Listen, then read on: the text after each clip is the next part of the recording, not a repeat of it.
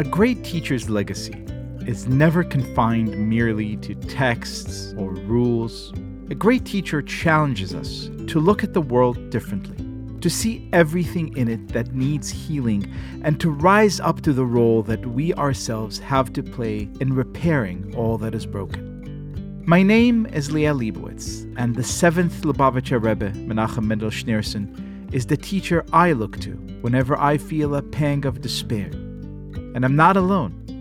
Last year, a few of our finest thinkers, writers, and activists got together to reflect on how the Rebbe's teachings continue to give us, to paraphrase a wonderful book on the subject, a social vision, a Jewish vision for a more perfect society, working to mend the many rifts we've caused over time. In coming episodes, you'll hear about ethics and the economy, about religion and the environment, about spirituality and social justice. But first, let's talk about how we shift the paradigm in warehousing human beings with Rabbi Shalom Lipskar, the founder of the Aleph Institute.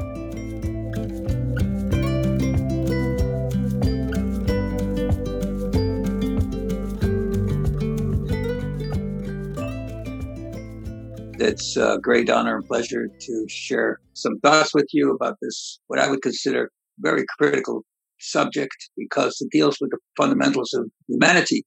You know, as we know, just to give you some background, America incarcerates more people than any other country in the world, including the countries that are considered to be totalitarian, etc. We have more women in prison than any other country the general consensus and statistics will show that one in every 10 Americans has someone that is close to them in prison or in the pipeline to go to prison. We basically today incarcerate close to 2 million people in our prisons, jails, county limited environments, and so forth.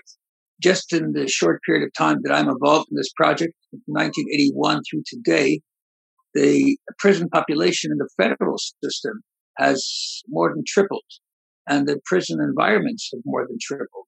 We find that in every single aspect of modern living, as you might refer to the social vision of modern living in every aspect, sciences, medicine, every field has advanced, has changed, has come to higher levels in multiple ways. Any physician that's practicing the, his medical practice based on research and conclusions from 50 years ago might as well pack it up because they're considered to be irrelevant. As you know, in the intellectual college environment, it's publish or perish. You must come up with new concepts. Yet, in this field, in the prison environment, or in the area of punitive measures that America has in its arsenal of dealing with various levels of crime, white collar crime, violent crime, etc. In that particular environment, though the spaces may have changed somewhat so that most of the prisons are air conditioned and they have better heating systems and they have more efficient ways of delivering food, particularly when you have to deliver 20,000 meals a day in some prison environments.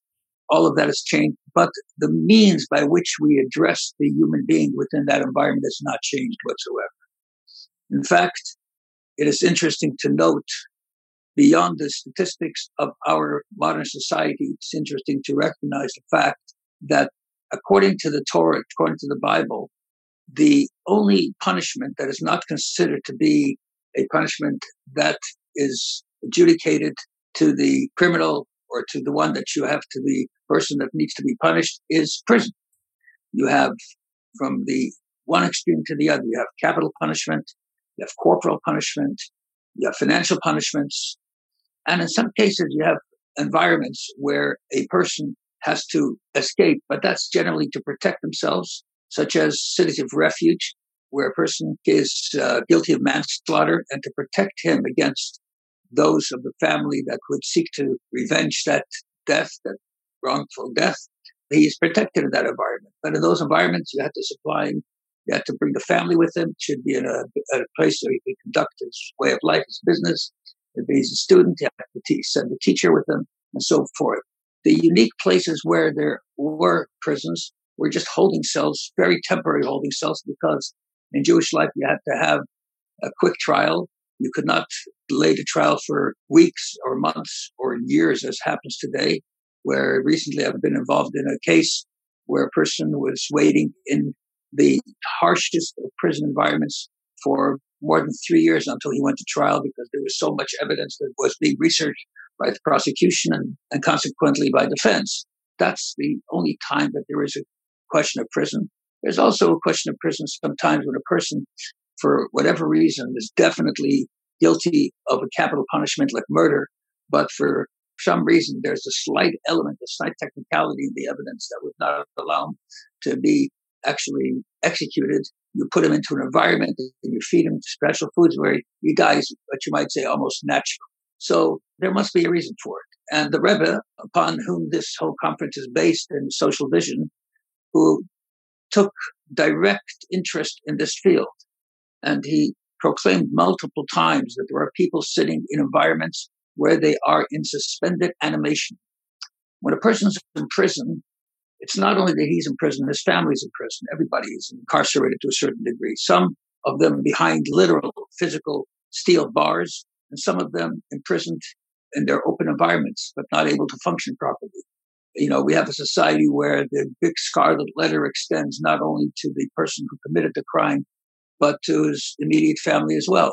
And people get punished in such a way.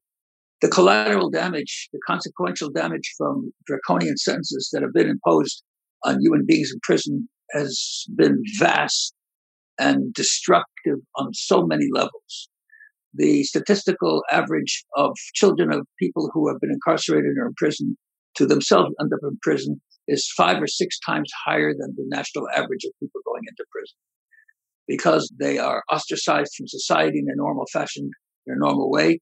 There have been even instances where people have been refused to have bar mitzvahs and shuls because their father had gone to prison as a result of criminal activity. So the Rebbe set forth and stated that we have to take a new look at this environment, particularly in recognizing that every human being created by God has a purpose and meaning in life. And when you take that person's purpose and meaning away from them, they are left without purpose and meaning. And that is a fundamental, fundamental, essential negative in a person's existence.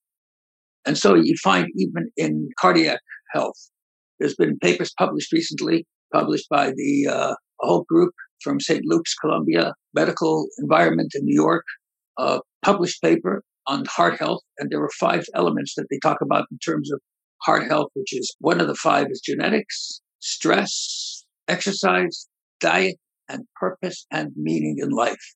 It adds a whole perspective. Just to give you an example of what I mean by lose their reason for living, I'll give you a, a non official study that I did myself over the years in prison environments. I came to certain conclusions as a result of which I came into a number of prisons where prisoners had been incarcerated and were incarcerated for anywhere from 10 to 50 years and asked them a very simple question. If you had an opportunity, I'd give you a chance to go to sleep today and you would definitely wake up at the time that is intended. And you could wake up at the end of your sentence. And at the end of your sentence, there would be a hundred percent guarantee that you would wake up.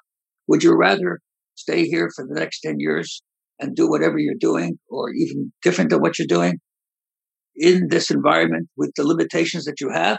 Or would you rather go to sleep now for that period of time and wake up?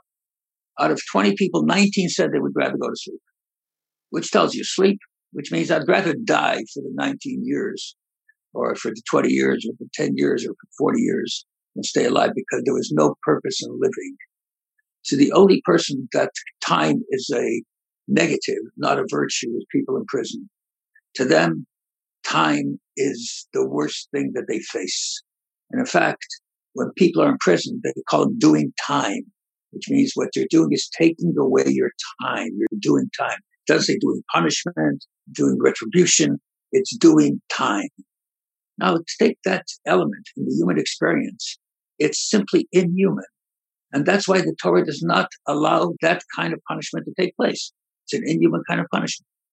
And you might think that after hundreds of years of sustaining that kind of punishment in a free, developed, advanced society where within the last few years you can go from one end of the world to the other telephonically in a second or a nanosecond, and you can reach the outer reaches of Mars and so forth. And you're able to enter into the fundamentals of the human psyche on most levels and to still what we call warehouse human beings like in boxes. You put them in a box and you're in, like you walk into these big fulfillment centers. And if you want a television that's so size, you go, this is in A16. This is in Z24. You walk into a prison and just like, I'm not comparing prisons to the Nazis, but people are not referred to as names. They're referred to as numbers. When I walk in to visit somebody and I give them the name, they say, I'm sorry, what's his number? Without the number, you can't see him. So people become numbers. You know what numbers are. Ask the Nazis why they gave people numbers instead of names. It takes away your human identity. You turn them into an object. And in the human being, an object worse than you can imagine because the mind cannot stop working. You can stop your feelings. You can desensitize. You can, so to speak, stop your behavior, your actions when you sit on your hands or you have cuffs on your hands or you're locked away in a two by four cell, so to speak, in isolation, which is not an uncommon way of punishing a person, particularly during this COVID crisis, where people who generally were in lighter environments, but the people were actually locked into their cells for 24 7 because of the COVID that we take it out one at a time. It's an unnatural way. And this is not a political situation, or this is not Republicans or Democrats. This is a system that nobody paid attention to because these were the last people you want to pay attention to. Put them in jail and forget about it. They deserve to be there. And most people, when you ask them, they say they deserve to be there. And it's the Rebbe's ideas, it's the Rebbe's, so to speak, prodding and pushing and encouraging that brought this to the forefront. The only reason I got involved in it was when I heard the Rebbe speak in 1981 the Rebbe said, I, he talked about He says, I don't understand. He said, it's something beyond my rationality. I've spoken about it many times. He said, you go out in the street and you try to search for a person that you can help, that you can deal with, that you can give them some spiritual foundation and so for spiritual meaning in life.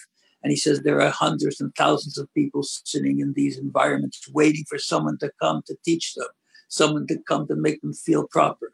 Some of the most impactful influences that I've had in the prison environment was Hanukkah, when I would come in and bring my children to be with the children of the prisoners, and the prisoners wouldn't understand. He said, Why you, what are you doing here? Who sent you here? What's your objective? I said, You're my brothers, you're my family. You're a fellow human being, you're a fellow Jew. You're a fellow human that God created. Of course, I'm here for you. There's no reason why not to be here for you. Of course, it takes a little bit of humility, it takes a sense of purpose, it takes a faith in, in God Almighty and, and what He has done in this world.